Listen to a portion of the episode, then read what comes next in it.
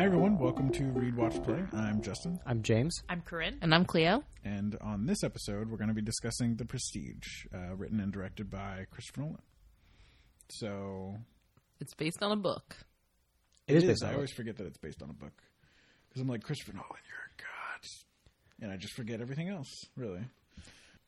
It- um, The really weird thing about it being based on a book is, I think, like what you're saying, it feels very much like a Christopher Nolan kind of thing. yeah, I mean, I feel like he read this book and thought that and grabbed his brother and was like, we need to write the screenplay for this. And that's what happened. My understanding is that the au- there was someone else set up to direct, and the author was like, "No, I want Christopher Nolan." Wow. Smart. Okay. yeah, Smart guy. Uh, yeah, it's uh, it's about magicians and stuff. And pettiness. like Petty serious. magicians. It's about petty magicians, and that's that's it. That's the movie. All right, we're done. makes it sound Thanks, like they everyone. perform at like Good kids' episode. birthdays and they like try to steal each other's tips. yeah, exactly. No, no, no. Yeah, but this this is way- back when magicianing was real. Not magic, not- magicianing. We're not talking about petty illusionists. so this is like what, like late 19th century? Yeah, like pretty late. Yeah, yeah, I yeah. believe so. Yes. Late 19th century, maybe early early 20th century. I think it's pretty late 18 But yeah, my, 19th. my guess is uh, yeah, like 1880s, yeah. 1890s. Well, judging by the the quality of the soot and grime found on the London streets, I would date it to roughly between 1887 and 1895. But it's hard to say more for certain. Yeah, right. I'm sure I could guess better if I remembered at all anything to do with history and Edison and Tesla, but Yeah. alas. Oh my god. What if we got the date completely wrong? Everyone's like, you idiots. Tesla was blah, blah, I'm blah, sure during the- I'm like starting to think Tesla was- was long dead by the 1880s. no, no. It was, if I recall correctly, it was the cusp of the turn of the century. I mean, that, That was a really weird way to phrase that. It was the turn of the century. there you go. And I feel like when you're talking about the turn of the century, it cusp is the appropriate word. but both of them together at the same time Yeah, no. i don't know that felt that felt questionable i need to look back i need to go back in time slap myself in the face and tell myself not to be an asshole But yeah, so movie about two kind of rival magicians, and I guess this is a little bit aside, but wasn't there another movie that came out like the same year? that was Illusionist. also- yeah, with Ed Norton. yeah. And um, Paul Giamatti. Oh yeah. Whatever happened to that one? Uh, it was watched and enjoyed. was it any? I mean, was it any good? It was actually pretty good.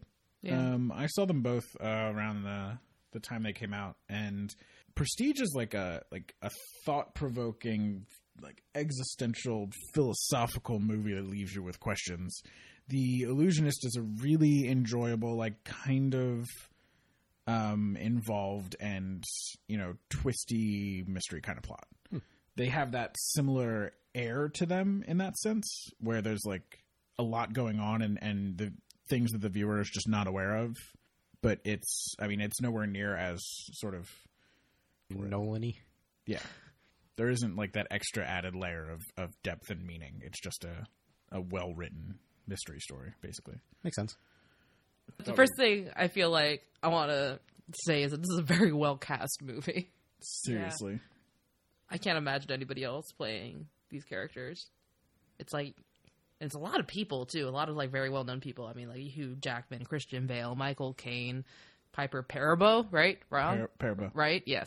Um, Scarlett Johansson, uh, Andy Serkis, David fucking Bowie, Yeah. which is the reason. Like I, I put off seeing the Prestige for a while just because I saw the Illusionist. And I think I was like, okay, only room for one magician movie in my life. i feel like everybody had that sort of same mentality But except for everyone saw the Prestige instead. I feel like I was like the That's one person true. who saw the Illusionist. It Prestige was- is Hugh Jackman. Like, I don't understand why there was like if you were going to pick one, Hugh Jackman. I really liked Ed Norton at the time. I mean, I still do. That made it sound like I don't anymore. But like I was going through a thing in high school. I had a thing. I liked Ed Norton.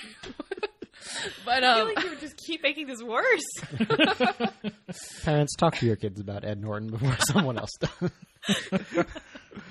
but um, uh, uh, It's but 8 yeah, p.m. on a Friday, and a new Edward Norton movie just came out. Do you know where your kids are? Well, yeah, I sent them to the Edward Norton movie. Who are you? Why are you in my house? and scene. But people kept um recommending The Prestige basically because of David Bowie, because they're like David Bowie's in this, you gotta see it, and that was the original original reason why I did, mainly because of him. And he's played like, his character is fairly minor. I mean, like small compared to the other. I mean, he's a big deal in the movie, but compared to the other characters, he doesn't make as much of an appearance. Small yeah. role, big character. Yeah, Yeah. Okay. Low screen time. yeah, but he is very, a very excellent Nikola Tesla. And I mean, yeah, Tesla is never anything but a big important character. And then played by fucking David Bowie. It's like, come on. I don't know. I played The Order 1886. Listen, I'm not saying I make good choices, but too many Edward Norton movies. All right, so um, I guess I'm gonna say that I really like this movie, but when I first saw it, uh, when it initially came out, I I finished watching it and I was like, I don't ever want to. I liked it, but I don't ever want to watch that movie again. Hmm. And then I was Justin and I would just watch it last night, and I was saying to him the same thing, and then I was like, I wonder now that I'm older, like if I'll have more of an appreciation for it and how like thoughtful it is and things like that. We finished watching it, and I was like, well, I don't think I want to see that again for another decade. Hmm. It's like the kind of thing that like I, I really enjoy the movie. It's worth seeing. It's not a popcorn flick where you're gonna want to watch it over and over again. I'm going to disagree with that because I did that exact thing a few months ago. I watched it like every day for a few days in a row because I was, I don't know why. Well, no, because I watched it again for the first time in a long time. Then I was like, you know who would really like this movie? My mom. So I was like, Mom, we're going to watch this. And we did. And then somebody else, I was like, you know who would like this movie? This other person. I was like, we're going to watch this. And that just happened for a while. And I was watching it every day and I enjoyed it every single time.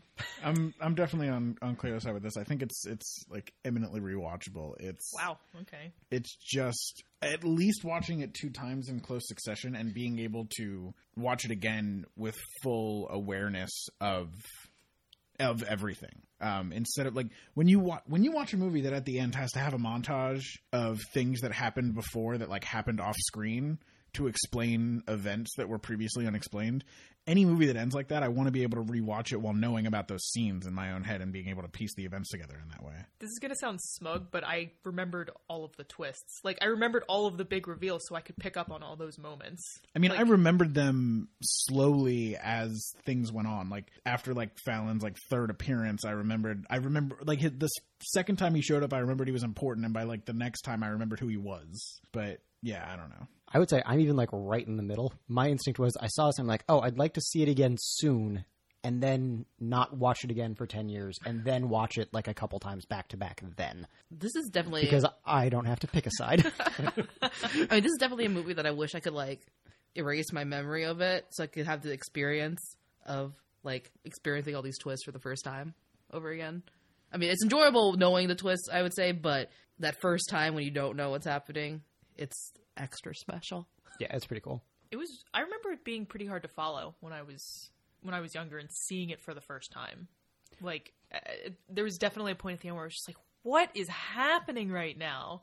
I could see that. It's well, it's got a super weird chronology Yeah. where Yeah. it's There's so much jumping back and forth. yeah, and sideways sometimes. Like Yep. it's it's what like three or four different parallel, it, different parts of this one continuous narrative being told in parallel. More Yeah, less. you have you have the two of them. Well, no, Well, so you've got Borden in prison right. reading Angier's diary, and in in Angier's diary, he is describing Angier going back and trying to find the secret to Borden's kind of greatest trick. Right. But while he's doing this, he is himself reading Borden's diary. Exactly. And so we're also seeing. So I guess it's three. So we've got Borden in prison, Angier in America, by and large, and then Angier in America is reading Borden's diary, which is showing us kind of Borden and Angier, and then eventually just Borden, kind of after they start going their separate ways. Yeah. So three. That makes so much sense as like a kind of precursor to Inception. It's like a diary within a diary within a diary. I think this is, and I think to go back to what uh, we were saying earlier, Justin, it is one of the things that makes it so easy for me to forget that this is based on a novel as source material. Because I think that seeing this movie in the context of like a post Inception world is really interesting because there are so many things in this movie that feel like the seeds or very early versions of ideas that really come into their own in Inception. And I think that there is a huge amount of that. and like to the point where I now all I really want to do is go and watch Inception again to see all the ways that it feels like The Dark Knight to this Batman Begins. And I would even go so far as to say that Interstellar might be The Dark Knight Rises to that, where it's just like all those things, and then like it's still really good, but maybe one step too far. I don't know. I think just the sheer like amount of stuff that exactly like what you were saying, Cleo. This feels like ideologically very much a an early version of Inception. It's really hard to talk about this movie without talking about spoilers. I was going to say, yeah. this is this is horrible. I I don't know how to say things without saying like, and then at this part where you find like this ridiculous thing happens, or this thing that happens at the end of Inception, or this thing that happens at the end of this movie, and the way that it's like the thing that happens at the end of Inception. Um, Potential spoilers for Inception later. By potential, we mean definite. I mean, just to just to pick apart some classic things you could say about movies, there was some nice cinematography in this movie. Yeah. Um, there was some really, really like just pretty scenes, very, very sweeping, very grand. Obviously, it's literally called The Prestige. It is about, you know, the art of performance. So yeah, The pacing is excellent. It's like there's never like a dull moment. I mean, no, that's like a cliche thing to say, but like never it's really keeps you interested. Like I never was like, okay, it's getting long. Like, can we just conclude this? Yeah. And I think I, I even then like even beyond just like you know the shots and the, the cinematography, but just the way that some of the shots are staged, it it's really really gorgeous. I mean, there's that one at the beginning, which is like the very like the top hats just kind of like strewn through the forest. Um, I mean, there's one later involving a series of light bulbs.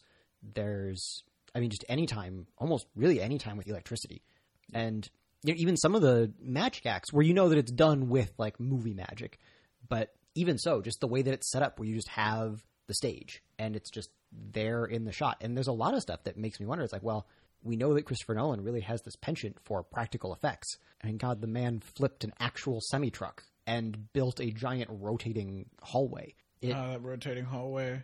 yeah, right. I love it so much. It's the kind of thing that makes me wonder if in all the parts where they show like the behind the scenes for how the magic gets done, I wonder if that's actually how he did the effects. He's like, no, I want it to look like what it would look like if a man was raised very quickly on an elevator, like well behind this door. So we're going to build this because we need the below part of the set anyway to film the parts below it.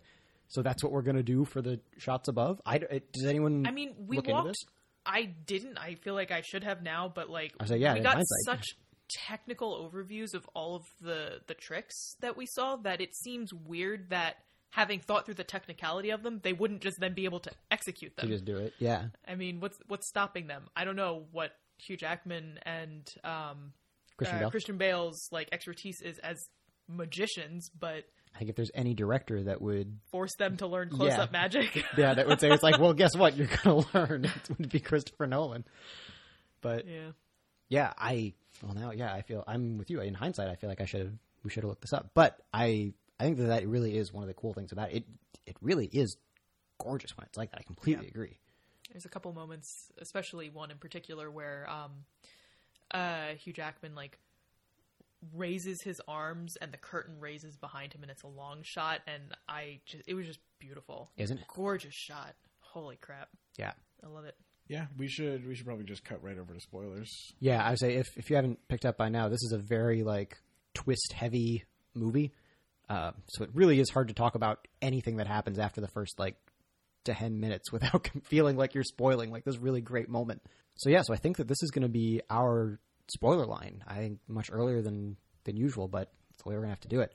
Uh, definitely come back for our next episode in which we're going to be continuing our escape theme by talking about 999 and then after this series is done, we are going to be following it up with a series about solitude, where we are going to be reading the Wind Up Bird Chronicle. We are going to be watching Lost in Translation, and we are going to be playing Gone Home, uh, which I think all should be really super cool. And that will all be starting after our topic episode for Escape. But for now, this will be our spoiler break for Christopher Nolan's The Prestige.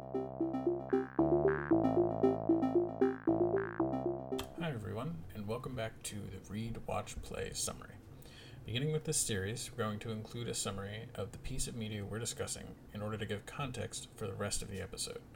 The summary will include plot points through the end of this film, but in order to avoid spoiling too much, we'll only include things discussed in the episode.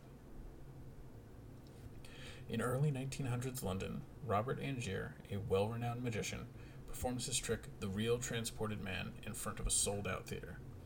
A man wearing a disguise, who we later discover is Alfred Borden, slips backstage and downstairs as the trick is finishing.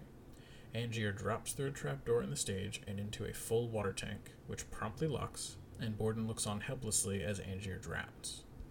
We cut to Borden's trial, where Angier's and Borden's former mentor, John Cutter, testifies that he believes Borden is the one who placed the water tank under the trapdoor so that Angier would drown.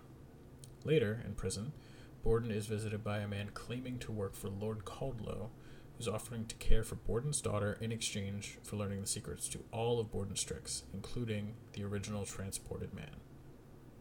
In order to sweeten this deal, he also gives Borden a copy of Angier's journal, which Borden immediately begins reading. We flash back to a time when Angier and Borden were part of the same magic act. They worked as plants for Milton the magician, alongside Cutter and Julia, Angier's wife and Milton's assistant. Milton's most famous trick is the water tank trick. Curiously, he does none of the actual work, in which Julia has her hands tied and is dropped into a tank of water that is then locked. In less than a minute, she's freed herself from the tank to the amazement of the audience. During one such performance, against the wishes of Angier and Cutter, but with Julia's consent, Borden ties her hands in a more secure but more difficult knot. Julia can't slip it, and she drowns before Cutter is able to break her out of the tank. This instills in Angier a deep seated grudge against Borden, who never admits whether or not he tied the more difficult knot that night. Borden goes on to launch a solo career and hires Fallon, a mysterious, often silent man, as his engineer. At the same time, Borden meets and eventually marries a woman named Sarah, who soon becomes pregnant. At one of his first shows, Borden's key trick, a bullet catch, is sabotaged by Angier, shooting off two of Borden's fingers. Angier then launches his own career, hiring a woman named Olivia as his assistant and Cutter as his engineer. But during the finale of his first show, Borden sabotages Angier's birdcage trick, mangling an audience member's hands and ruining Angier's reputation. Borden's career, meanwhile, has flourished as he started a new act with this trick, The Transported Man, where he disappears into a cupboard and jumps immediately out of another on the opposite end of the stage. Angier decides to steal this trick, and he and his team hire a double to make it work. Angier quickly becomes frustrated with this as he spends the finale of his show under the stage while Root, his double, takes the bow. Insisting that Borden does not use a double, Angier sends Olivia to spy on him, and she seems to betray Angier completely, revamping Borden's act. Borden again sabotages Angier's show, this time leaving him with a permanent limp. Angier confronts Olivia, who confesses she's fallen in love with Borden, but gives him Borden's diary anyway. Angier and Cutter kidnap Fallon and bury him alive in order to force Borden to give them the cipher to decode the diary. The cipher is revealed to be Tesla, which Borden also claims is the secret to his act. As Angier travels to America to find Tesla and work through the diary, Borden begins an affair with Olivia. Sarah, driven to the edge by Borden's erratic and contradictory behavior, is consumed by her depression and commits suicide. Angier finds Tesla and pleads with him to build the machine he built for Borden. After Tesla agrees, Angier uses his time waiting to finish decoding Borden's diary and discovers that at least some of it is fabricated. Borden writes that Tesla had nothing to do with his trick and that Olivia delivered the diary under his orders. Angier confronts Tesla, who admits that he didn't build a teleporter for Borden, but that he had successfully created a replicating machine, which reproduces anything placed inside it a short distance away. Tesla gives him the machine as agreed, but asks him to destroy it as he leaves the town. Back in London, Angier returns to the stage and reveals the real transported man, where he vanishes in the swarm of arc lightning created by the machine and reappears on the top balcony at the back of the theater. Borden needs to know how he does it, which leads to the events we see at the beginning of the film. In the present, Borden agrees to give his tricks to Lord Caldlow, and when he arrives to collect them, Borden recognizes him as Angier. Realizing that Angier is still alive, Borden begs for his life, but Angier ignores him. After Borden's hanging, Cutter learns that all of Angier's equipment has been bought by Lord Caldlow and visits the mysterious man to ask him to destroy it. When Cutter recognizes Caldlow as Angier, he explains that the plan was to frame Borden for his murder in order to get revenge for Julia.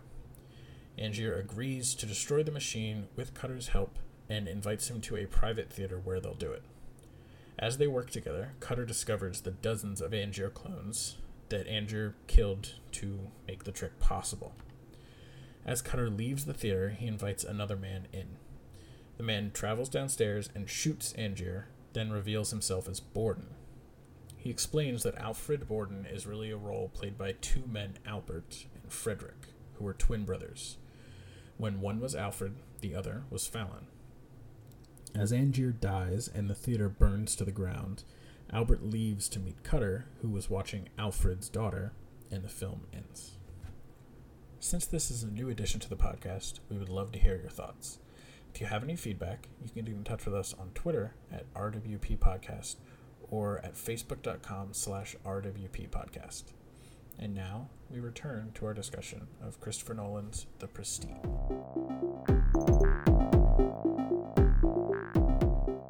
So, I mean, just right off the bat, when you see it, the film opens with Michael Caine and the bird, and just explaining the idea of you have the pledge, you have the turn, you have the prestige, Right.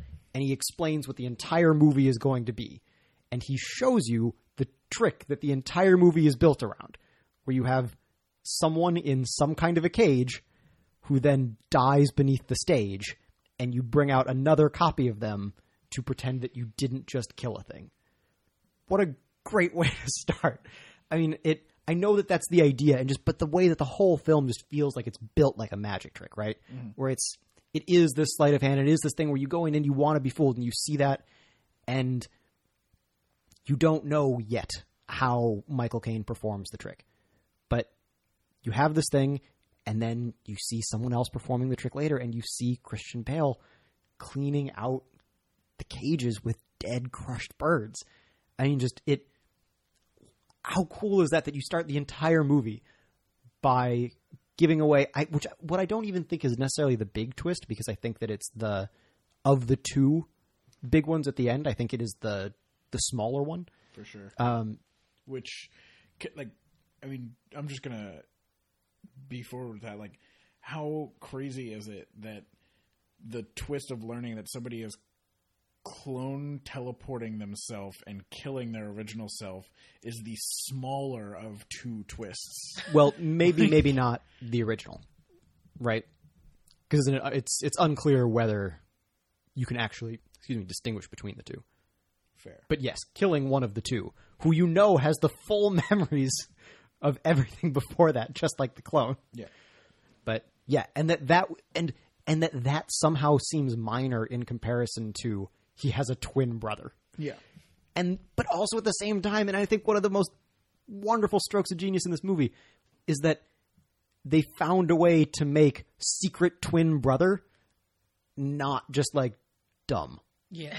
right like 'cause you put that on paper and if i were just like oh yeah you don't know how he does it but then it turns out he has a secret twin brother that you didn't know about for the entire movie and it's like in any other thing that would be just like the hokiest dumbest most like soapy twist that you could have Yep. Well, it violates the rules of fair play that are like there's like a whole thing about like with murder mysteries, a thing called like the rules of fair play, where it's like the reader or like the audience or whatever should be able to figure out on their own, potentially given what clues they they have, what's going on or like who's the culprit or like what's the secret. And this is like this is so borderline. It's like because twin brother or or some kind of like doppelganger is like out. It's like that's that's against the rules. Like that's like such a like no, that's like cheating kind of thing. Mm-hmm. But here it's like they give enough like subtle little hints that that's that could be the case that It I feels almost totally feel like justified. yeah, I just feel like it doesn't violate. I mean, if it does violate like the rules of fair play, then it does it in a graceful way that I think I can totally get away with.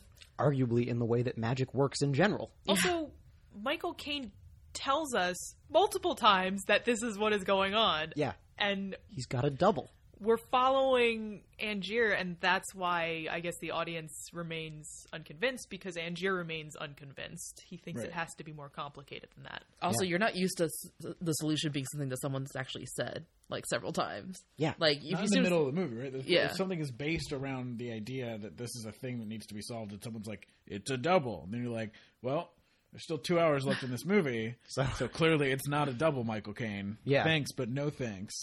I just that, that Michael Caine explains every single trick in the movie to you, right? Like, is there anything where he doesn't go in and like explain how all of the secrets of the movie work in some wonderful indirect way that you don't realize until later was like someone telling you the twist an hour and a half before you saw it? Just what like a well thought through and structured thing. Because I completely agree. Like it, it feels totally fine because you go through and you see it and you're like, well, we didn't know he had a twin brother, but we have the whole thing with like the the Chinese magician at the beginning, mm-hmm. whose trick is that he lives his entire life pretending to be someone that he's not, so that you are surprised when he can do something that he should not be able to do because of that fake pretense that he's established. Mm-hmm. And that Borden sees it right away. And that shortly after that, he comes in with this other guy, and it's just like, oh well, who's this other guy? Oh, who knows? He's going to be living. He's going to help me help me with my tricks. Mm-hmm. And that's when they have the idea for this great trick that's going to blow everybody away. My question is, how long have those two been planning that trick? Like, how long have those two been establishing themselves as a singular entity? God, it feels like it's a really long time. Yeah. My It guess, feels like most of like I the mo like the moment after he sees the um the other magician, the other magician, yeah.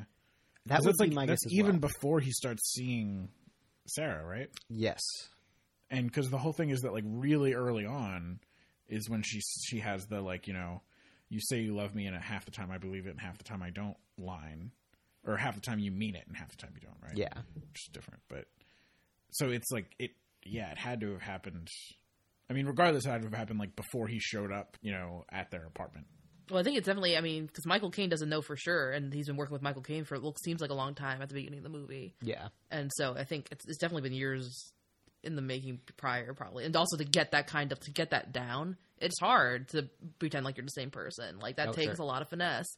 So I almost want to say like since they were kids, probably. Could be. I mean, it not to explicitly spoil anything else, but I mean, it's it's such a wonderful parallel to something else that we've discussed at some point on the podcast before, and it's in one of those weird ways where the surprise twin is actually a I don't know. It feels really. If you had asked me a year ago, when I would have I'd forgotten that twist, say, whether I could imagine something where surprise, there's a twin, feels like a, a good rewarding twist, I would be like, no, probably not. But I don't know. I I gotta say, I think that's I think that's pretty cool. All right, so we were talking a lot about how the surprise twins is the greater twist, but the the twist it is ostensibly eclipsing is that you know Hugh Jackman is creating doubles of himself and murdering them, and and there's this really great like lead up and suspense to it. Like we all like as you're watching, you kind of un- you understand what's happening, what has to be happening, but it's not explicitly stated for for a while and until finally you're at the end and you just see these rows and rows of tanks of water with dead Angiers in them. Yeah. which And- is so impractical Yes, right. Like, I was said the this thing, last like, night. yeah. I was like, "How expensive do you think it would be to have a hundred giant tanks of water made?" And also, all his stagehands are blind. Like that's just an accident waiting to happen. but I like I was sitting there I was like well he could just use one and Krim was like but he doesn't and like we got to the end scene and I was like fuck he spent a lot of money And then he's just what? He's just You're storing putting them them in the, the basement of a broken down theater. Are they just along gonna- with the replicating machine? Are they just gonna rot there in like water forever? Yes. Because now Angier, like when the you know when Hugh Jackman died, the well the last Hugh Jackman dies, right? Look, a hundred identical dead men, ninety nine in tanks and one not in a Someone's tank. gonna get fucked up when they stumble on that. Yeah, that's like Can you imagine that murder mystery? You're you're Hundred identical men. you're investigating. Uh, like you're just you're just stalking around this like broken down theater, and you you wander down into the basement, and you see like a like a burned up like wood big old burned up wooden box, a bunch of tanks with identical men suspended in water, and like the burned carcass of of some man. I got you. It's the price of obsession with the Tesla replicator machine under the theater. Prestige clue, everybody. Also, the fact that this movie can get away with like, because it doesn't, it doesn't see the, and the magic tricks at the beginning are definitely like, okay, here is the technical side of it. This is how it works. We'll break it down. It's like there's no actual real magic, and then you introduce Tesla, and he makes this fucking cloning machine. Yeah, there's there's no such thing as real magic and magic, and then Tesla's like, then Jareth from Labyrinth comes and it's like, let me make a million top hats for you. Well, I think that's the real question. Is is it Tesla that's magic or is it David Bowie? Hmm. Everything David Bowie touched. I mean, because at the beginning when Tesla appears and just like materializes out of the lightning, I mean, I I don't think they ever really address whether this is actually Nikola Tesla or just David Bowie, the transdimensional being, like appearing in this time period. it's a good, it's a very good point. I He could Worth just be pointing. masquerading as Tesla. have you ever seen David Bowie and Nikola Tesla at the same time in the same place? Yeah, in the Prestige. well, no, I mean that's the thing, right? Like that's exactly. But yeah, this movie gets away with a lot that it wouldn't be able to if it were slightly different. Like if it were slightly, if it were like a little bit worse than it is. Yeah. Like if the writing was not as fine tuned, if the characters weren't quite as believable, then I'd be like, oh my god, there's so many fucking cheap gimmicks in this. Yeah, but I think that's the great thing is it's all so grounded in what feels like a really I don't know, like a very like understandable kind of rivalry. In another book I read uh, about pickpocketing, actually, there was a line that was like, um, you know, how do the oldest tricks in the book get to be the oldest tricks in the book? Because they work. You know, and that's Yeah. that's really what this this movie is. I'm imagining you reading like an instructional manual on No, pickpocketing. it was a So fantasy Was it- book that involved a pick like a pickpocket. Like reading and a book also about talking pickpocketing. horses. Like It wasn't- whatever. okay. It's like I was about to move to New York. I figured it was a useful skill to pick up, but the existential and philosophical implications. Right, existential horror. That's where we were. Yeah. Yeah, because I mean, there's a uh, okay. We're not spoiling things from other things that we haven't talked about, but yeah, there's a thing that we talked about earlier in the podcast that has a very similar thing. But there's also a, cur- a recent horror game whose name I will not mention that has a very similar con- twist thing, concept thing about um like doubles and which one is the real one. Where is the consciousness really gone? Like if you have if you duplicate something, is is there a soul that's like sh- you know do they both have a soul now? Is one of them the real one and one of them's not the real one?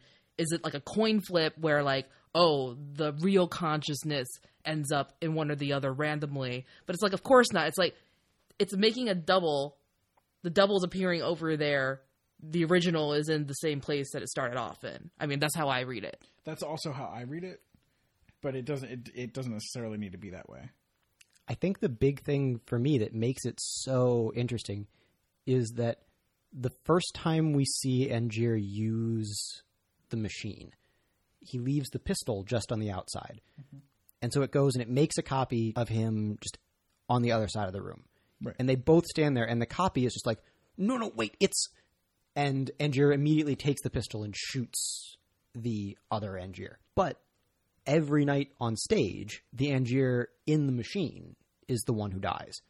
So we can never even say that consistently say the one in the machine was always the original or not. It's it's at the point where you almost have to wonder like what it is to be the original there because it seems like both of them. Well, both of them are going to believe that they are the original because they're all going to have the same memories. Right, they have the same memories. It in any sort of like sense of a soul that you might attribute to this, it seems like they both are just as much a person as the other because otherwise it's going to have been diluted at some point. It doesn't seem to have been. You guys want to know something really funny that I just thought of? Oh god. If Angier just kept that copy, he could have done the same goddamn trick and just Not killed himself. not killed himself a hundred times. You're like, let's work together. Well, except for the fact that the trick is actually to get Borden to come and be convicted of his murder, though, right? Like, isn't it? Like, isn't that Yeah. the thing? The the end. The actual end game of the trick is to. yeah, is to kill himself every night and Borden. frame Borden. At least that was my reading. At least, Yeah, Yeah. that's the Yeah. whole reason he did it. I know, but, but like yes, it would have been the best bot. It was like, oh yeah, you were born with a qu- like a twin. Fuck that! I'll use science to make one.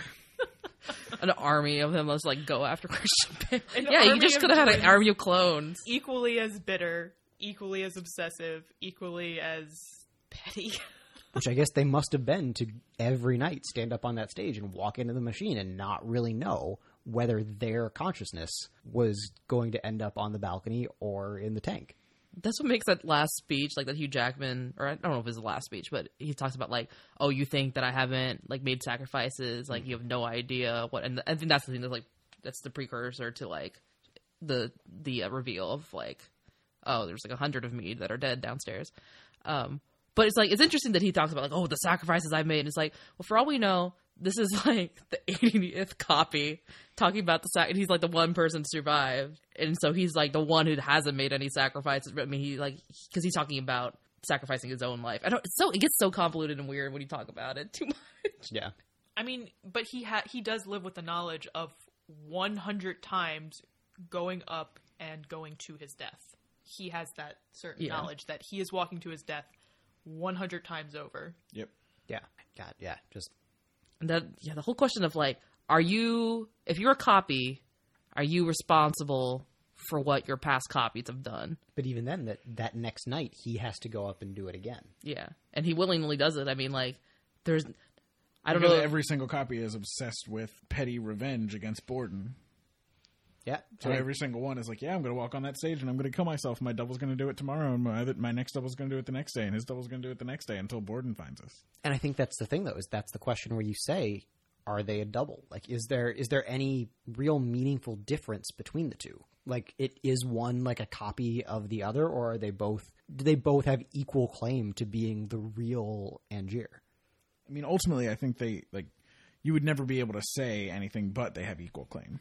If they're exactly the same down to a cellular level with all the same memories and everything, I think it's important unless that you can somehow like carbon date the double and it's like, yeah, you've only existed for a day, Twenty minutes. so Yeah. uh, no.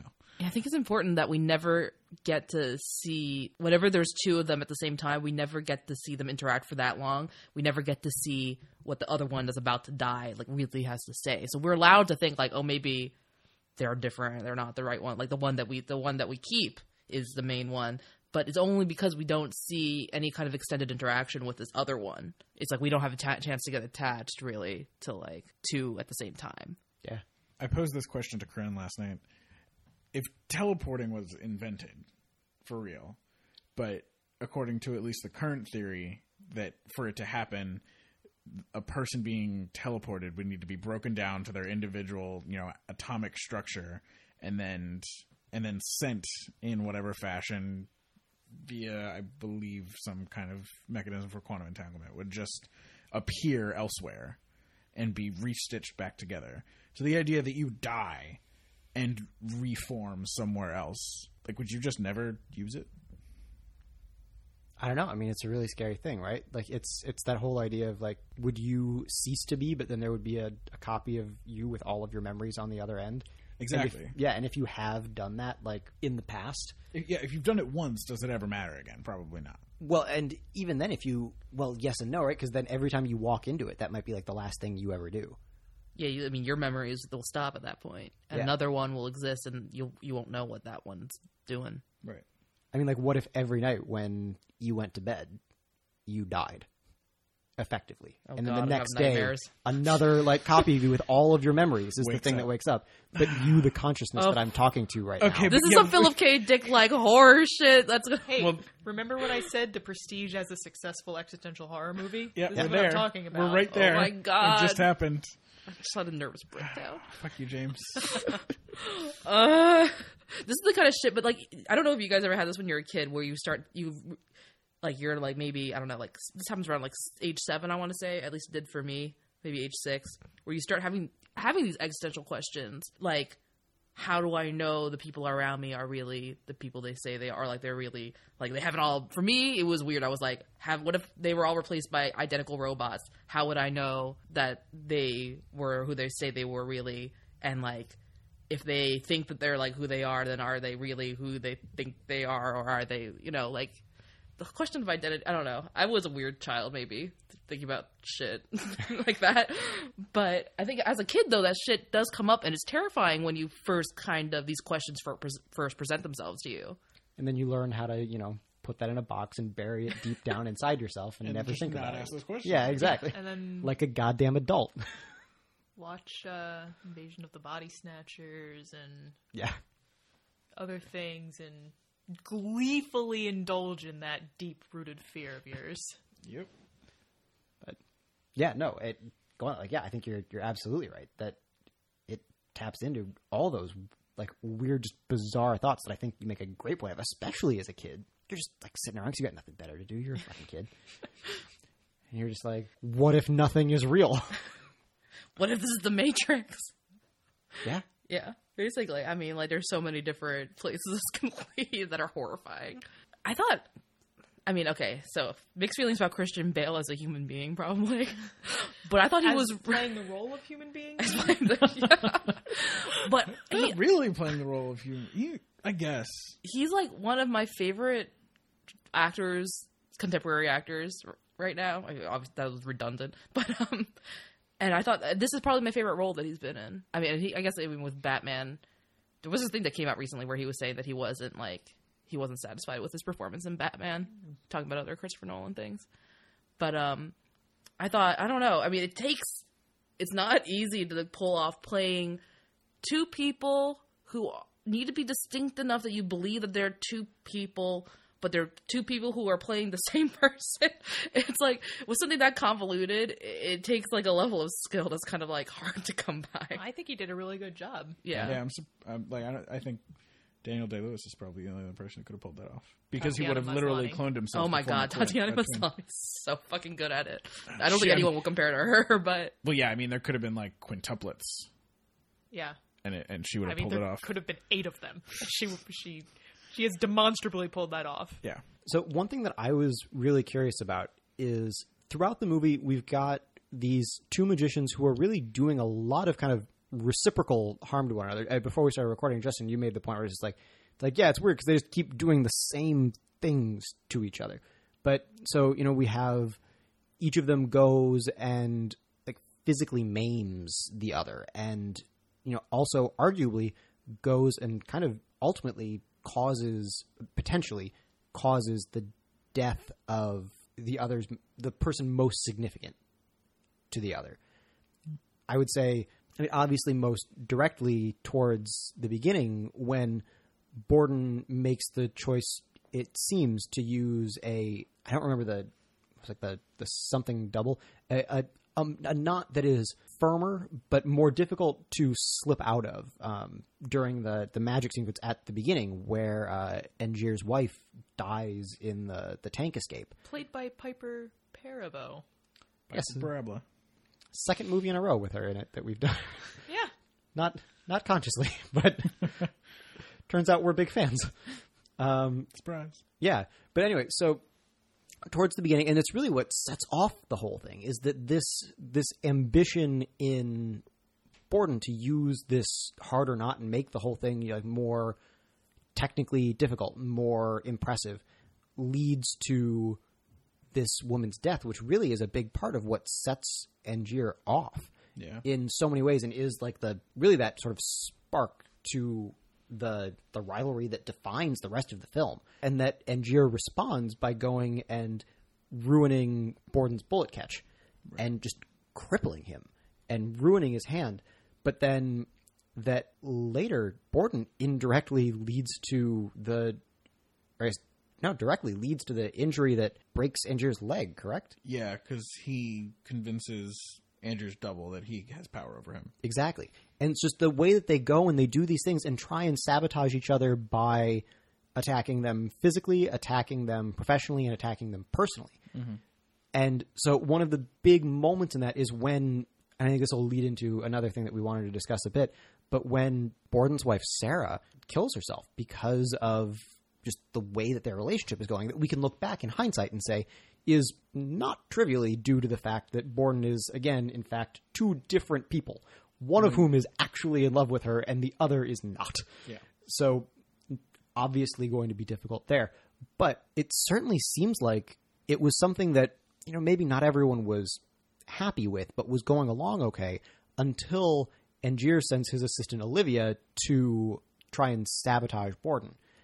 And one of the big things that I was trying to figure out is do you think that this is so directly tied to Sarah's eventual suicide that this ends up feeling like the almost like the reciprocal act where that though it was unintentional, this act of trying to become more impressive professionally ultimately leads to the kind of indirect death of the other's spouse. Like, do you think that that those things end up being reciprocal, or do you think that that's far enough removed that it's not necessarily ultimately on Angier's head that their relationship falls apart and Sarah decides to kill herself? I mean, I think the presence of Olivia is a factor in Sarah's like behavior and ultimate decision, but I just feel like a woman being put in the position that she was put in and being made to feel the way she felt, even if Olivia had not been in that equation, the end result may have been the same. Yeah, I I agree. I mean, I- I don't think that we can. Maybe it sped it up, but I mean, she was. That's that's gaslighting. That's emotional abuse. That's mental abuse. You know, that's people have been driven to extremes under similar situations. So, I mean, I, I don't. I think we could probably safely say that Angier sped it up, but I I don't. I think that blame is is pretty solely on the shoulders of Borden and Co. Yeah, I'd say um, strictly both of them also because one of them is the one who is being more emotionally abusive towards her because he's like I'm not he's not the one who's in love with her, but the other one is complicit in it. Like he's allowing this to happen even though he is the one who's in love with her. He's not, you know. Th- there's a lot of cases that there's only one woman out of the three like major female characters in this who gets away at the like saves herself and that's Scarlett Johansson because she decides to walk away. But the two other spouses, Sarah and then what's Piper character's name? Yeah, something like Something like that. I, I don't know that for certain though. But Well, that's what you wrote down in the notes. so it must be true. Nailed it, past James. and yeah, it's like, and they both die as a result of their like husbands or yeah ambition and like they're wanting to kind of boost up their careers. I think Borden's responsible for both of them, actually. Yeah. Wow. What an assholes. Although, so I was thinking two things about Borden. One is a is like a minor twist that I would have liked, but I don't think jives with the the whole like layout of the plot, which is the whole like uh, misdirect with Tesla wasn't actually a misdirect, and Tesla had in fact built a similar machine, and they didn't think it worked, and then Borden discovered his double. Right. It doesn't work because Fallon was present before Borden would have gone to America. Yeah, we we know Uh, for so like, there's that, no yeah, way that happened, but man, that would have been cool. that would have been cool. Uh, the other the other thing is that um, I think we know that him and, and Fallon, or we have reason to believe that him and Fallon were were switching off much much earlier, if not from the beginning of the movie or from prior.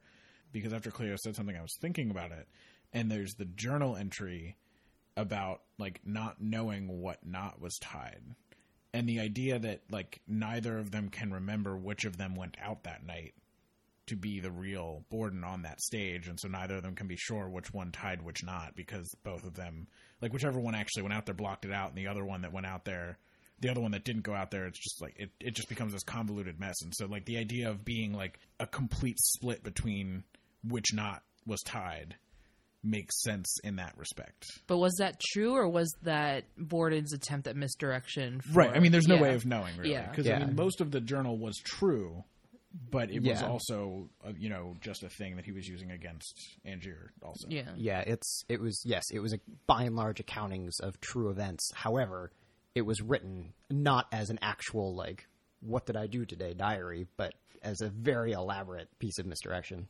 So yeah, that's a really neat idea because I hadn't thought about it happen starting until the until they went to see that other magician yeah. do the the goldfish ball trick. But that that could actually be the reason that Borden was so assured that that was what the other magician was doing, is because he was already doing it. Yeah, it wasn't that it gave it wasn't that he saw it and it gave him the idea to do it himself. It was that he'd been doing it the whole time, so he saw it right away. Yeah. Interesting. That's always the read that I've gotten from it. Yeah. Yeah, I always read it as he's just a talented magician and he figured it out and thought, "Oh shit, I have a twin brother. I could do that." And it's like, it how could I spin that for myself? But yeah. But I mean, that read does make sense because if you want to read it as it the the act of the switch hasn't started until Fallon shows up, um, then he doesn't show up until after they've gone to see that magician. But at the same time, it I I don't think there's anything to discredit the other read though. I think that it's and I think that's doubly interesting because I think it does add a lot of that question to the not situation mm-hmm. where it might genuinely have ended with he doesn't know because then you've only got one instance of them talking to each other and be like I don't know. Or I guess two, one at the the morgue and one at the bullet catch. But in situations where he genuinely just could have been talking to the other one, he's just like I don't know Right. It wasn't me on stage. I hadn't even thought about it that way. I always just thought of it as him just like denying it or not wanting to own up to the fact that he, Tied the wrong knot. yeah, that he tied the wrong knot. Yeah. because you see that little you know the little nod exchange right where she he like looks at her and she nods as if you know to say like yeah tie that knot And he changes the knot that he's doing. Like it seems pretty clear that he, Yeah, he does so it's knot just- A and then not B. And I don't know enough about knots to know what one he goes to. now we must learn about knots in order to properly analyze this movie All right, we're just gonna put you guys on hold. We'll play a little music. We'll be back in after two we- years once we're we not masters knots. yeah. The new Broken Age Part 3. So pettiness. So pettiness. we talked about this already a little bit, but we haven't really gone, you know, in depth at looking at just how like ridiculously petty these guys get. Oh it's, I mean, it's crazy to me. Like, I understand rivalry, and I understand even becoming obsessed with like you know being better than or beating your rival, but these guys devolve into such petty. It's like they're so angry like you know one gets so angry that the other got him with this misdirect or this trick or or whatever that he just feels compelled to do the exact same thing to the other one. And they they just bounce back and forth like this for the entire fucking movie. Do you think if if Borden had like been remorseful and apologized that this all could have been headed off from the beginning? Absolutely. Yeah, he's part of Borden, part of Borden's character is that he's kind of insufferable. Yeah. oh, absolutely. Which I mean, they're Christian Bale is very good at playing, so Angier's more sympathetic, but becomes unsufferable, whereas Borden, I be- feel, was insufferable from the beginning. But on top of the pettiness, though, I think that it's. I think that my favorite thing about this rivalry that gets built is that pettiness is unquestionably, I would say, like a majority part in it. But that it also seems so tied up in this kind of mix of pettiness and vengeance and just this drive to be better at your craft. Mm-hmm. And I think that the way that those all come together makes it very human and believable. To what Cleo you were saying earlier, I think that it's really what adds that level of there's so many things that could feel like kind of cheap gags or cheap set piece moments just to be big and flashy and twisty and oh my god, can you believe this crazy thing happened? But it's that it's all grounded in that very believable relationship where, you know, yeah, people are petty and you understand that drive to want to be better at what you're doing and you understand that sense of one-upsmanship and you understand that just like anger and vengeance and that it all goes from one thing to the next to the next to the point where it seems like everyone's almost just forgotten what started it all. It which is not to say that I think Angier ever forgot his wife, but I Uh, think yes, he did. well, he did a bit, yes. But I think you get the impression that that's still to a certain extent in his mind, but that if you were to ask him why he's so consumed with Borden, I don't think that's what he would say anymore, you know? Like I think that's the big thing that it's he I don't think he could give you a straight answer to that question. And that it's just grown into this bigger thing and I think that that ends up being like such a good running through line to the movie. And like I said uh, before, I think that it is exactly what you were getting at, Cleo, where it's like, yeah, it the rest of the movie wouldn't work if there wasn't something like really human at the core of it. But I think that the other thing that's so sad about it is I don't think the movie ever stops reminding you of what an amazing team that they like really could have been, and arguably were on track to be. Yeah. Because you get the impression that Borden couldn't fucking care less about whether he's the one on stage, which is, I think is made apparent by the fact that he and his brother take turns taking appreciation for stuff, whereas Angier can't stand to take his bows below the stage. Mm-hmm. Like he's he is that frontman, and Borden is much more technical. Like you could really see Borden growing into more of a role like the role that Michael Caine plays, where he goes and he comes up with the tricks and he builds the things, and he's really the technician behind them. I don't know. I, I think that that's such a wonderful through line in the ways that they're so similar in wanting to be the best at what they do, and all the ways that they really could complement each other, but they don't because they've just developed this rivalry that's just evolved into just hatred. I think is like uh, that last thread to that rope that I I think makes me like it so much. Or a nail in a coffin, one might say. Yeah, exactly. Because he literally buries one of them alive. Angier buries one of the twins alive. And what a great moment that is. And they just like are walking through the cemetery, and it's like, all right, so where is he? And he's just like, he just kind of looks, and he's like, it's like, is he okay? It's like, I don't know, how fast can you dig? Yeah, given, I mean, given both the Borden brothers are shitheads, how fucking awful must that be when this person who you basically share an identity, you share everything with, you share a daughter with, basically, like she doesn't know the difference between you two. One of you dies. Like, how do you live the rest of your life when someone who's like literally your other half is gone? Like, how do you start learning how to be one person again? Well, first you take revenge on the man who got him killed. and then you set his building on fire. And, And then you find a then nice house and move in with your daughter, despite the fact that you're a fugitive, or not a fugitive, that you're a murderer who Was Just got died- executed. died earlier that afternoon. Yeah. And then That- Michael Caine becomes Alfred and he changes his name to Bruce Wayne. Oh my god. I just want the short film where uh, the guard from the prison passes by the remaining living Borden on the street. Yeah. Like the one that he taunted all the time, and then before he, they went and executed him, like, you know, are you watching now? And then for like a week later to pass him on the street and just like, you know, tip his hat or something and just have that guard spiral into insanity. And then That's it good. becomes Lovecraftian. Yeah. Yep. Do you think he needs to wear like the whole like get up when he goes the out? Fallon get up, you mean? Yeah. Or do you think it's the kind of thing where he goes out and I mean, he's the like, is- "Oh my god, we executed you"? He's like, "Oh no, you executed my twin brother." Or like, oh no, you executed somebody who looks like me. Like Yeah. either way, it's like uh, you know, there's a, a dozen people in that room who saw a man be executed. Yeah.